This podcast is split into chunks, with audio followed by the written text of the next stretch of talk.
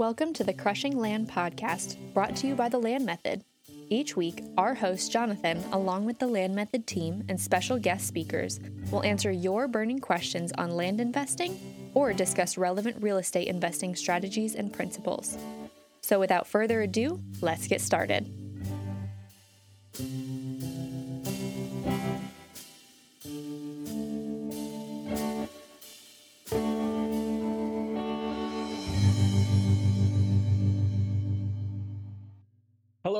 And welcome to Crushing Land. Today, we're going to be talking about the cost of doing business. Uh, one of the things that happens a lot, and, and I honestly, I blame uh, these gurus and these people out there and these infomercials and these things that you see all the time. But one of the things that happens all the time when it comes to real estate investing in particular, but other things as well, is that they hype it up so much that people forget about the cost of doing business. They forget about those aspects of it. I'll give you an example because it's probably something that you've all seen. People talk about uh, how much they purchased a property for. I bought this property for twenty thousand dollars and I sold it for sixty thousand dollars and I made forty thousand dollars. Is that true?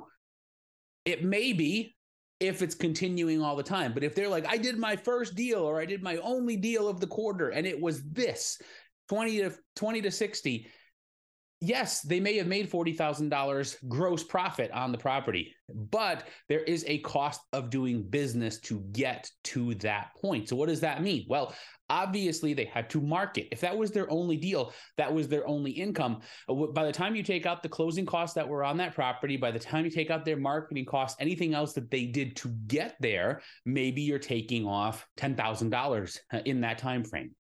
Now, going from 20 to 60 and subtracting 10 is still great, right? It's still a, a, number that makes a lot of sense and a number that most people are going to be happy with. $30,000, their first deal, their quarter. Hey, you do that four times, it's $120,000 a year in actual profits.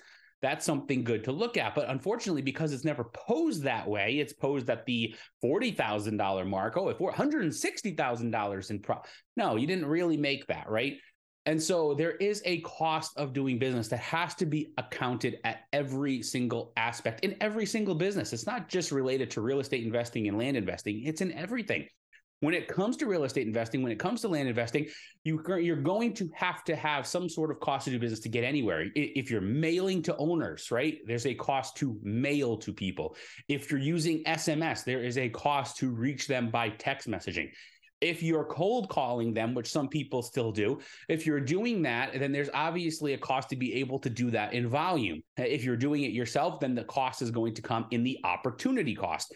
What does that mean? It means if you're picking up your phone and you're just calling and calling and calling and calling, you're only going to have limited reach. You're not going to obviously be able to spread out as far. And so, because of that, it's going to cost you in the opportunity cost by bringing down your cost of doing business. So it's something that you need to look at. And it's things that you need to look at each and every time across the line when it comes, because there's other things that get involved in the business. At what point do you need a CRM? Right. That's something that is something that's important inside the business. Well, when do you need to get that? That's a cost of doing business. But what about insurance on your business, right? Are you going to get insurance? I was actually uh, reading a book, reading a story about a company not that long ago. I forgot how much the lawsuit was. It was a pretty large lawsuit against them, uh, 40, 50 million dollars. Very, very large company, but they didn't have liability insurance. They ended up having to pay that lawsuit out. They had to pay for the legal fees to get there, all of those things. They basically self insured. Was that a smart move? I don't know. That's up for them to decide, right? But it's a cost of doing business either way. You're either going to take the risk, opportunity cost again, or you're going to outlay the money to alleviate that headache, alleviate that problem, and things like that. So that comes along the line eh, with each and every different thing that we face inside of our business and inside of any business in reality. You do that. So you do have to figure out the cost of doing business across the board. And and that's in multiple different things right? It's not just in uh, just in marketing. It's it's across like i just gave an example of insurance. It's all different things especially as you're scaling bringing on employees bringing on vas bringing on acquisitions people bringing on dispositions people bringing on advertising people whatever it may be. All of these things that you're bringing on more and more and more employees that's a cost of doing business to your bottom line, right? So when you're looking at all of that stuff, you need to break that down. Now, I've mentioned the term opportunity cost a few times. So that's something else that you need to be looking at. What does that mean? Well, when you're looking at your cost of doing business, you need to look, you have to weigh it against what the opportunity cost is for it. For example, one of the things that came up uh, with that large lawsuit of that company was not only could they pay it, obviously they were a huge company, so $40 million plus the legal fees and all that, it probably wasn't a huge amount to them overall.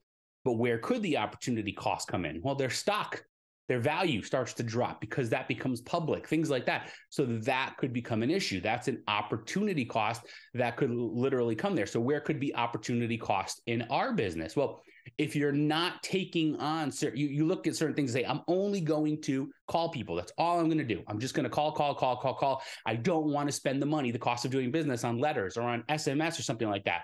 Okay, well, what's your opportunity cost then? How much are you losing in being able to get other deals because you're not willing to outlay anything to get there? The same thing as you start to grow right? I don't want to bring on other people. I just want to keep it in house. I just I don't want to outsource. I don't want to have on. I don't want to give away a piece of the pie. I don't want to do this. I don't Okay, well, what's your opportunity cost? And you know, again, a quote that I, you know, for those of you who know me, you hear me use all the time. Mark Cuban, one of the things that he always says, right, is half a watermelon is better than a whole grape. And so that's that's a perfect analogy of opportunity cost. If the thing blows up and you're giving away half, would you rather have half of something this big or all of something that big? And it's never all because there's always going to be some sort of cost to do business. So these are things that you need to outweigh. One of the big things with that is obviously education. We offer education, others offer education in all different aspects of real estate. People say, well, I don't want to outlay the money for education. I want to get there myself. I'm not saying you can't do that. People do that, but what's the opportunity cost again? You know, would you rather have basically somebody that knows this in and out helping you and being able to get there quicker? And all of a sudden you have a, a running business and you're making the money that you want within a year?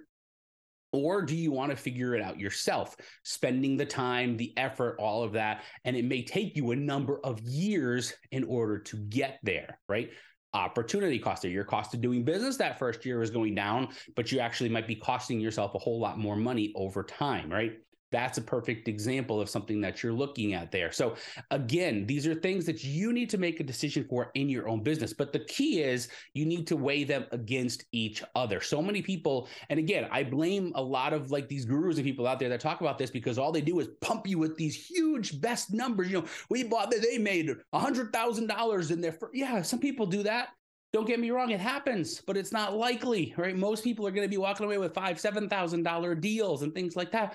But if you keep doing those, it doesn't take long. Ten thousand dollar deals, fifteen thousand dollar deals, these smaller, smaller deals, right? But you don't need a whole lot of them for it to really start to add up. And then you are going to have those home run deals in there. But when you start doing those small deals, when you start putting all those things together, there is obviously again costing a cost of doing business in that that you need to weigh out. So when you start putting that in, you're like, okay, I got to put this in. This is what I'm getting, subtracting those numbers and looking, hey, this is the this is where I'm at. This is where I should be. Do I want to bring it up to the next level? And again, that could be, like I said, through education, having somebody taking a bunch of the learning curve off for you. It could be using different software to speed things up. It could be adding team members. There's a lot of different things that are involved in this that you need to weigh out. But you don't, so many people focus focus just on the cost of doing business. Is all they look at. They're like, oh, here's the cost of doing business on this, and I just don't want to spend that money.